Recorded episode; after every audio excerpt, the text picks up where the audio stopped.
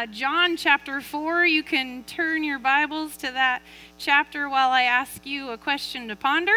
And that is this uh, Are you a person that seeks adventure or do you hide from it?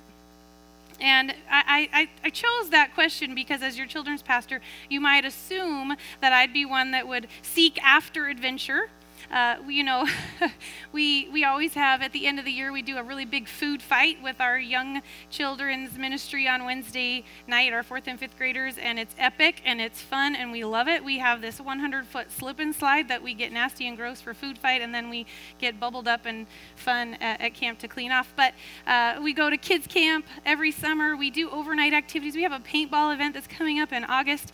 I mean, there are a number of things. Uh, that blob flip at the very end of the video, that was me. um, Pastor Zach taught me how to do that, and he didn't give me a choice otherwise. So I learned, I learned how to do that. Uh, the zip line thing. I mean, I do love adventure, but if I were honest with you, I'd probably be the one hiding most of the time. I really enjoy a good book on a sunny day in my lawn chair. So, uh, just so you know, that is not always my choice. Uh, but can I tell you, the blessing in it is this that when God shows us a bigger picture, and when we choose to step into His leading, that's where those adventures await us um, that, that really do fill us up. Um, maybe more than we could ever imagine. I cannot tell you how blessed I am to be your children's pastor. Uh, you know, like Eddie said, you know, you go into it thinking that you're going to do a thing and then God does a thing, you know? And that's totally the truth of it. Um, because I will, because of that calling that Jesus has given to me, I'll gladly participate in all that stuff with your kids, and I will have fun doing it. Um, but I'll also gladly make a million small sacrifices along along the way because I get to walk alongside some amazing leaders who are pouring their hearts out for our kids. And we get to partner in ministry together and we get to touch the lives of kids and build in relationship and grow together in God's kingdom. And it's beautiful. And I cannot tell you how grateful I am uh, to be here because there is, there's so much tremendous joy in this process. Um, so I kind of wonder, I'm going to throw this out there for you. Um, how often is Jesus calling us out of our lawn chair and into an adventure that we weren't necessarily looking for? You know, maybe we don't see it right away, uh, but we can trust that God uh, will do something and will bring joy when we choose to follow Him. So that's a big focus of our time today. Uh, that when we know God is calling us into something, um, maybe we feel reluctant, but we have a choice. We can choose to obey that calling or we can hide in fear. We can choose um, maybe to obey that calling or give some excuses, stay in hiding, like, I don't know, maybe I've done before. So we'll get to that point in a little bit. But the truth is, God is calling us, and, and we need to choose in obedience, even when maybe we feel like we'd rather hide or make excuses or we feel reluctant. And uh, so that's where we're going to get into the scripture today uh, in John 4. We're going to start with verse 3. And verse 3, um, I, I, do have to warn you about something really quick. Um, this really is the longest recorded conversation that Jesus has in Scripture with another person. And we are going to unpack the whole thing. I, I promise not, I try not to make it too boring, but I will tell you it is a long passage of scripture, so bear with me, but understand I really believe that God is going to teach us some powerful stuff in this account in scripture. So we're just going to dig in. It's uh, verse 3 is where we're going to start. It says, So he, that's meaning Jesus and his disciples, he's with his disciples, they left Judea and went back once more to Galilee. Now he had to go through Samaria, and we're going to pause there first because it says Jesus had to go through Samaria.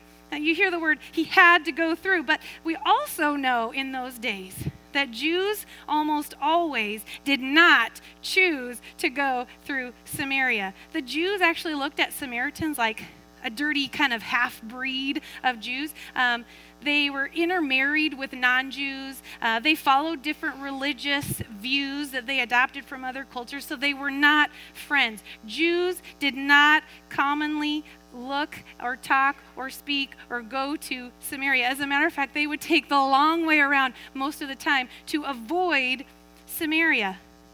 You see, Samaritans were in part Jewish. They believed in God. Um, they were also waiting for the Messiah to come. But because there was this kind of religious prejudice that was going on, Jews typically avoided Samaria And certainly they never spoke to Samaritans. So the question to ask of ourselves today is Is there a Samaria in your life where you've been avoiding? Maybe where God has been asking you to go? Maybe God um, wants you to allow yourself to be inconvenienced, maybe to step into a place that most people would turn a blind eye to, or to risk something for God's purposes. Because the only reasonable explanation for that wording that Jesus had to go through Samaria was that he had to follow the will of God, that he had to walk in obedience, because he believed that God had a divine encounter waiting for him in his obedience. So Jesus had to go through Samaria. I mean, don't miss that significance here because Jesus, he's not concerned with the religious prejudice of his day. And so, are we willing, like Jesus did, to maybe set aside judgment or set aside our agenda or, or set aside whatever it is that might be hindering us so that we might be able to go through something that's possibly very difficult because you know that God is calling you into it? If you flip back one chapter in John 3, you guys know the verse 3, John 3:16, that's kind of a childhood favorite. For God so loved what? The the world that he gave his one and only son that whoever believes in him would not perish but have eternal life. And I pause on those words because Samaria is part of the world. And the Samaritans then are also eligible for that whoever believes in me part. And so now we get more of an understanding of why Jesus had to go through Samaria because he was choosing to obey God's call to go. So pick up in verse 5. Uh, it says, he, So he came to a town in Samaria called Sychar near the plot of ground Jacob had given to his son Joseph. Jacob's well was there, and Jesus, tired as he was from the journey, sat down by the well. It was about noon. When a Samaritan woman came to draw water, Jesus said to her, Will you, you, will you give me a drink? His disciples had gone into the town to buy food. So here's Jesus at the well in the heat of the day, exhausted, hungry from a long journey and thirsty. And I don't know, I don't know about you, but that for me would be a disaster.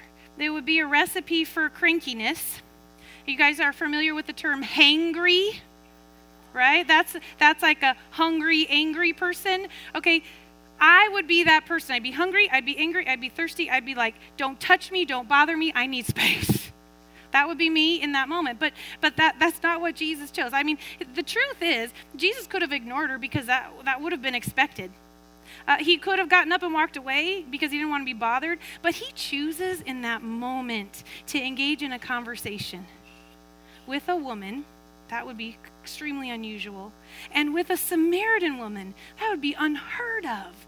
And I just think it's amazing that just point out how Jesus works in a place that's completely unexpected.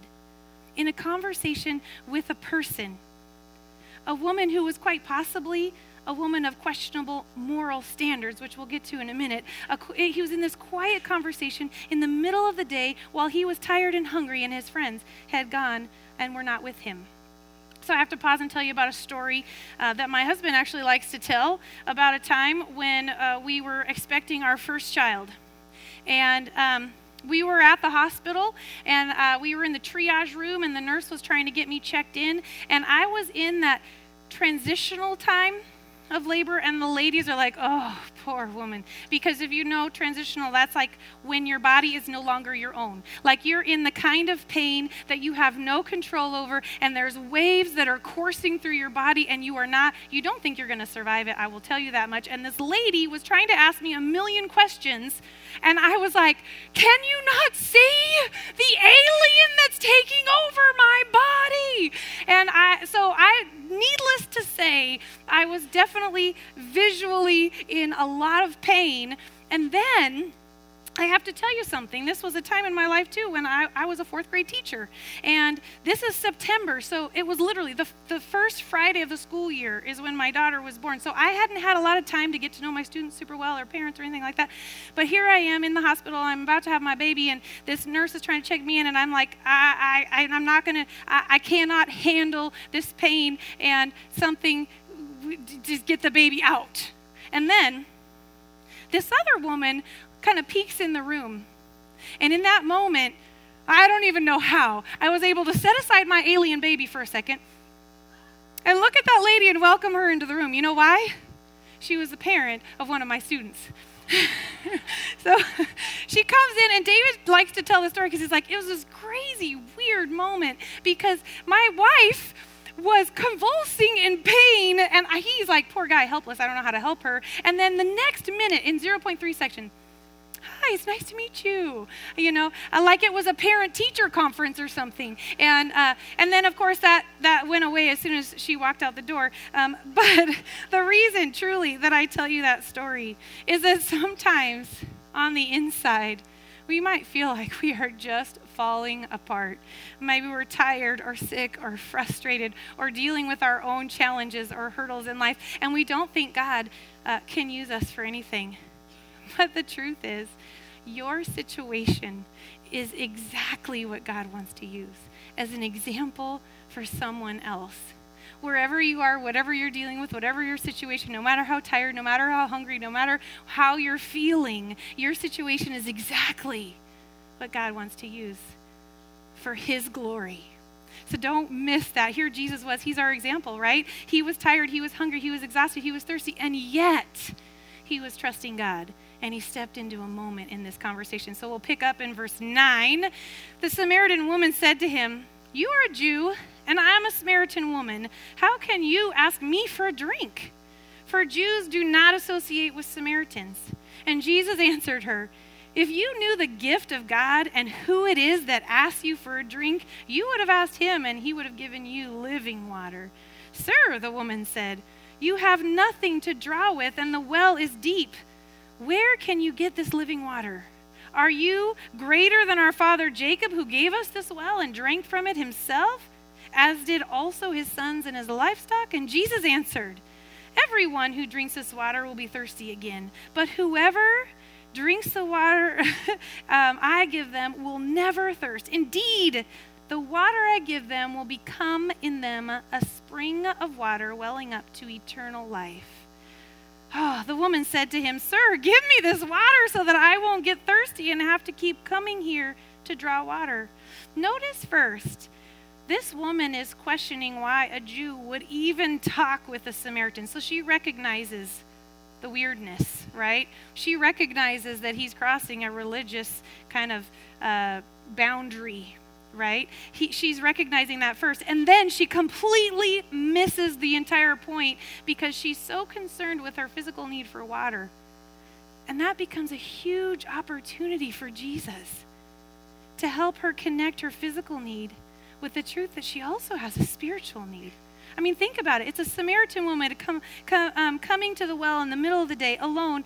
She's likely isolated from the other women in her town because all the other women would have come earlier in the morning when it was cooler out, when it wasn't so hot. So, so here's Jesus leaning into a moment expressing how he can offer an eternal gift that's far more precious than her need for water. Because she's isolated, she's broken, and isn't this, I mean, think about it, isn't this the work of a missionary? Right? To go where most people would avoid, to, to take something that we understand, like thirst, and use that to help draw our understanding so that people can better understand their spiritual need. Isn't that awesome? How, how, how that can work. You know, I, I wonder if we're willing to be that kind of missionary right where we are in our own town and in our jobs, wherever we are, because, uh, you know, regardless of how tired we are or, or, or, or upset or frustrated or whatever's going on, I wonder if we're willing to step outside of that to be a missionary wherever we are. Or or would you even talk to a person that everyone else avoids? Or or go to a place that most people think is not even worth their time?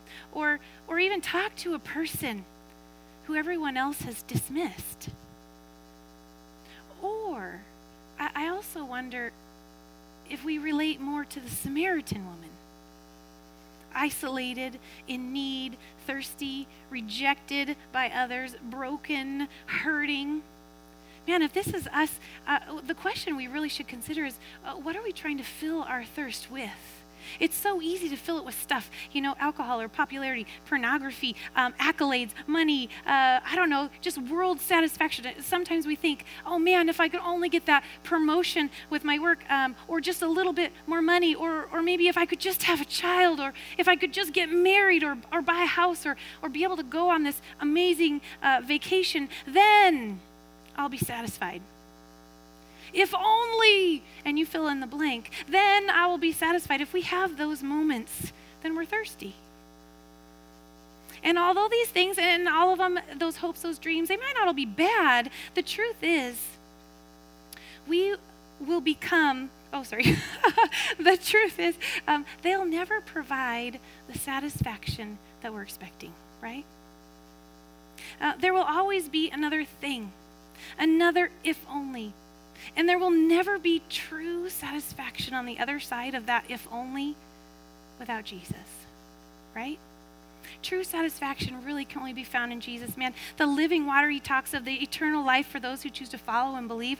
Um, don't miss, don't miss that significance that that living water that Jesus is talking about, that water that he gives, it says this, it'll become a spring of water welling up to eternal life. That's far more important than your if only need because your real need is the eternal life in Jesus.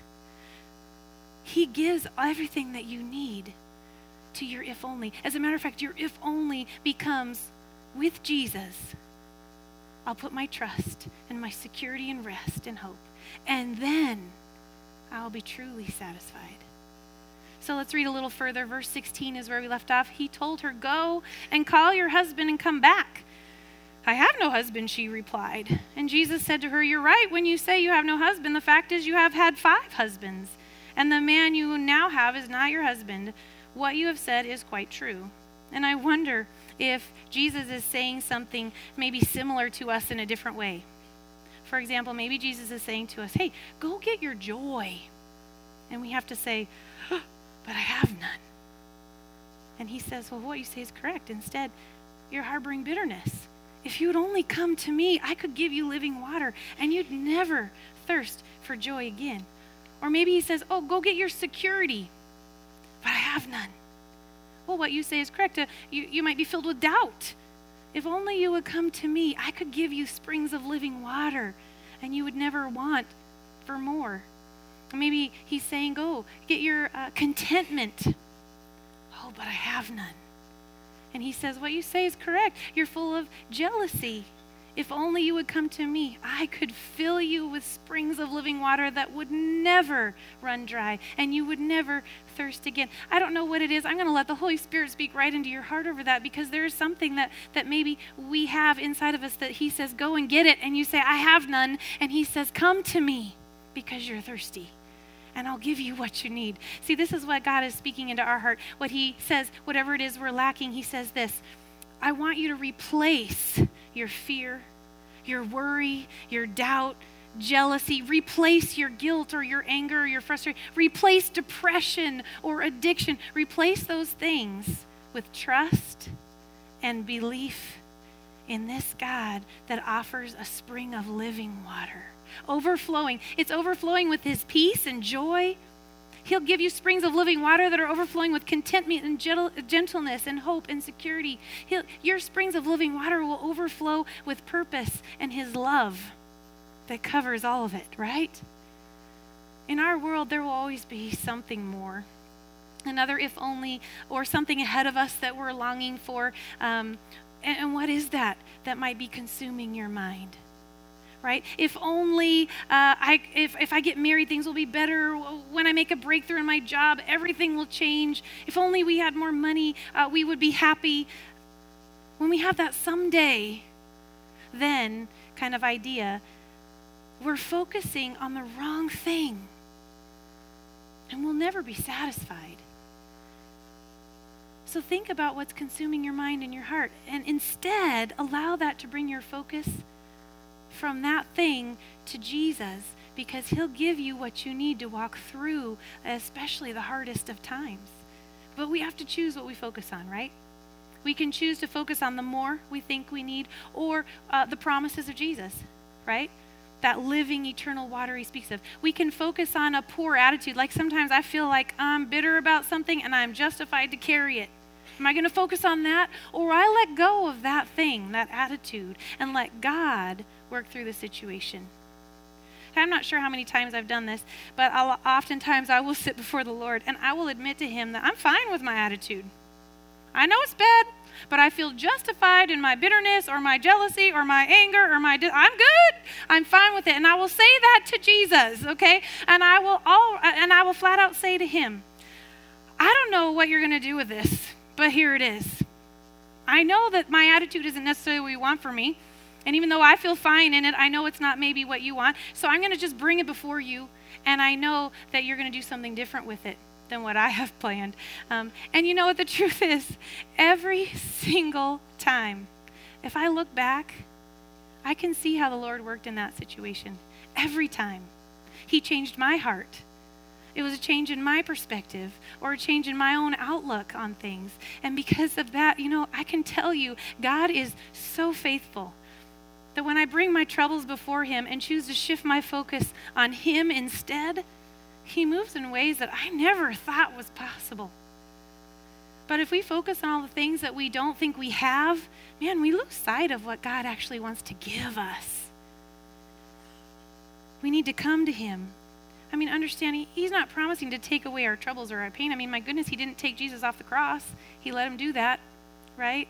And, the, and, and Jesus said it was what? For the joy set before him that he endured the cost. So, what God is promising is a way through the struggle and the trial where you can find peace and joy and contentment and security. All of that can be found even through and in all that hard stuff. Because here's the truth when I'm consumed with worry, what? I stay, I stay worried.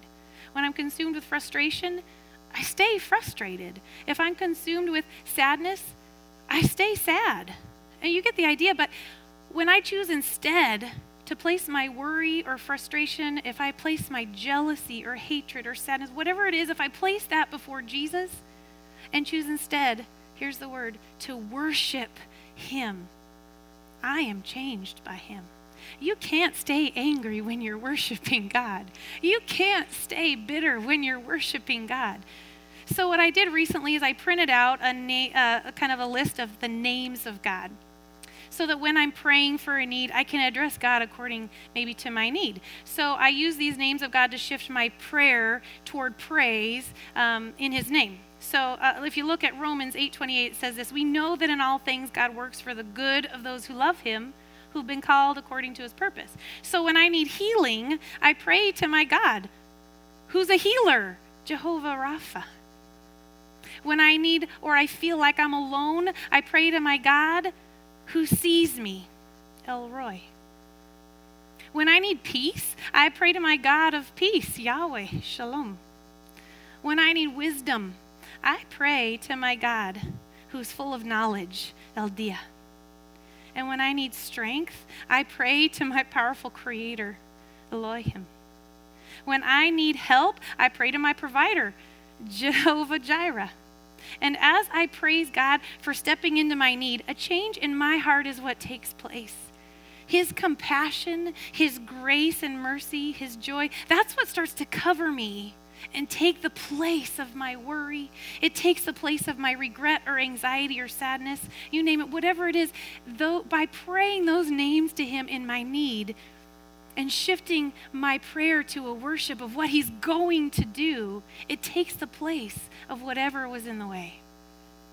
That's good. Philippians 4, 6, and 7 kind of speaks to it. It says, In every situation, by prayer and petition, with thanksgiving, present your requests to God. And the peace of God, which transcends all understanding, will guard your hearts and your minds in Christ Jesus. Man, He wants to bring everything to Him with, that's the hard part, what? Thankfulness. That really is a hard part. When I'm fine with my bad attitude, I don't feel very thankful.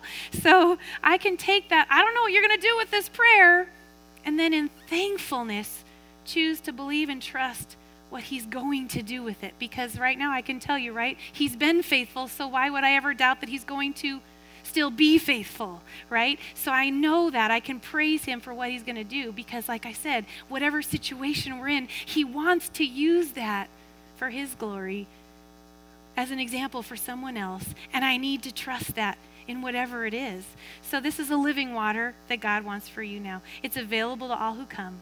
And He's saying that when you truly, wholeheartedly come to Him, holding nothing back, then we will no longer thirst. When I allow Jesus to fill my cup, I won't need social status. I won't need money or popularity or accolades. I won't need worldly success or I won't need the identity of this world because I'll be filled with Jesus. Because I am a child, what, of the King. You are a child of the King. Like that is a beautiful testimony that God can use to speak through you. So I can either worry and stay worried, or I can trade my worry for the God of refuge, which is Jehovah Machsi. Or I can praise him for being in a place of safety and protection, trusting in El Shaddai, our strong and almighty God. I can pray to him and praise him because I know he's going to walk through this trial for me, and that's Jehovah Mephalti. Because I'm praising him for what I know he's going to do. That leads us kind of that next section of scripture. We're going to skip down to verse 23, where Jesus says this. He says, A time is coming and has now come when the true worshipers will worship the Father in the Spirit and in truth. For they are the kind of worshipers the Father seeks. God is Spirit, and his worshippers must worship in the Spirit and in truth. The woman said, I know the Messiah, called Christ, is coming. When he comes, he will explain everything to us. And then Jesus declared, I, the one speaking to you, I am he.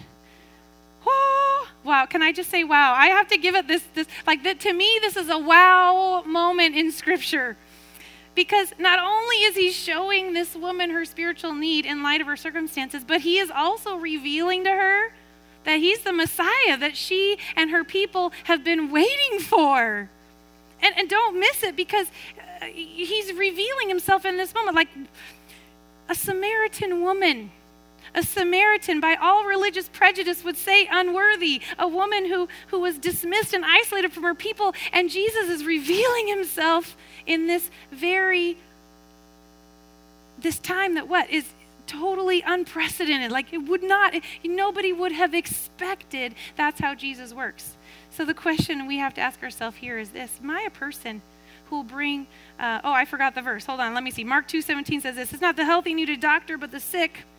I have not come to call the righteous, but sinners. That's kind of, it connects to that because that's our question. Am I a person who brings the gospel to the sick? Do I live the gospel as an example to those who, who don't know Jesus? Do I make sacrifices of my time and energy? Would I be willing to sacrifice money or popularity? Would I, would I sacrifice status or even comfort in order to bring the truth to those who don't know Jesus? Because this Samaritan woman, can I tell you, she was stunned at how much Jesus knew about her without any condemnation. I mean, we don't actually know why she'd been married five times. In all likelihood, and the most probable conclusion that we typically come to is that we assume this woman was living an immoral lifestyle, considering that she had been at the well alone in the middle of the day, unmarried, currently with a man she wasn't married to. But what if, uh, what if she'd been widowed five times? You know or uh, what uh, there's a possibility that maybe this woman was married to five men who had divorced her Maybe she was barren and unable to give them an heir. It wasn't uncommon in those days for a man to divorce a woman if they couldn't give them an heir. So these possibilities exist, right? But the truth is, regardless of the situation, she gained a reputation. She was hurting. She was broken. She was isolated from her people. And here Jesus is showing this woman her need of eternal life. And the Spirit of God through the Messiah was standing right before her, not condemning her, but offering her a way of worship in spirit and in truth. Oh, the woman, when the woman in this passage realized the truth of the person standing before her, she runs back to her village to tell everyone to come and see. Look at verse 29. It says, Come and see a man who told me everything I ever did. Could this be the Messiah? They came out of the town and made their way toward him. And the, this woman, can I tell you, she wasn't worried about what others would think or say. She wasn't worried about rejection. She just proclaimed her encounter. And she invited people to come and see for themselves. I just wonder how many times we feel really concerned by offending other people or losing our reputation or popularity. We, we, we don't invite people to come and see for themselves uh, because of our own fear. But it's that very truth that's what set us free. Friends, we have been saved by grace. The blood of Jesus was shed for you and for me so that we don't have to die in our sin. We have an amazing gift. And we get to live with Jesus forever. And there are people all around us who don't understand this amazing gift. Did you know, statistically, 82% of unchurched people say that if they were invited, they would like to go to church with you? I mean, that's a huge percentage of people who are seeking, but we often assume that invitation would put too difficult of a pressure on them, or our relationship would be hindered, or we shy away from just a simple. You know, I tell the kids down the church, down in the hallway all the time. I say, you know what? Sharing your faith does not need to be some big speech. Sharing your faith can be as simple as just saying in a statement, I believe in Jesus or a really simple invitation that says, you know what, I love my church. Would you like to come with me sometime? It's so simple with no air of judgment, just a simple invitation to come and see. Because uh, people simply just need to be invited to encounter Jesus without feeling condemned or judged, but instead welcomed, invited, embraced, accepted, loved unthreatened. Can I tell you something I really do appreciate about our churches? I really believe that's how it is here. That, that people do feel welcome to just come. I mean, we don't have to say much because the gospel speaks for itself. If we just make that simple invitation, we are blessed here to have a group of people that say, Yes, come. Come and see. You are welcome. All are welcome here because it's whoever believes in Jesus can have eternal life. And, and we want to be that as people come together. So I have the end of Scripture, the end of this passage anyway, uh, verse 39 is where we pick up. It says, uh, Many of the Samaritans from that town believed in him because of the woman's testimony. He told me everything I ever did. So when the Samaritans came to him, they urged him to stay with them. And he stayed two days. And because of his words, many more became believers. They say to the woman, we no longer believe just because of what you said. Now we have heard for ourselves, and we know that this man really is the Savior of the world. Friends, I believe, can I tell you, I believe that we just read about quite possibly the very first revival in Scripture. Right? It started with an unlikely woman in an unlikely place, in an unlikely time, in an unlikely town don't miss how Jesus works because he wants to work in you. Personally, I came to believe in Jesus because of the testimony of someone else, because of a simple invitation, right? But I came to grow in maturity by being present in the house of God and learning and growing and hearing from some wise teachers. But it was the testimony that invited me to come and see. And it was the Holy Spirit that took root in my heart. You know, when I was young, I had dreams of studying God's Word under the leadership of some wise teachers. I dreamt about sharing the message of the gospel with others. I dreamt about being like an evangelist. I'm not joking, right? But I also dismissed those dreams because I didn't think God could actually use me, of all people. I'm not smart enough. I'm too shy, I'm incapable, unworthy, you name it. Who am I that God would use me? You know, I would look and say, but there are people who are bolder than me, are more eloquent, or they're smarter or wiser. You, I had a lot of excuses why. Well, God wouldn't take me, why, why I could dismiss that dream of, of teaching God's word. But in time, after learning under some wise teachers, I understand better now that what God says is this I called you. And I will empower you if you will choose to step into obedience and follow me. I mean, here's this unlikely woman in an unlikely place who led a revival in her unworthy town, and that's you too. Like, I, I just feel like we can't miss the significance of this, this encounter. That, that, I mean, there's a reason that this longer account is in Scripture.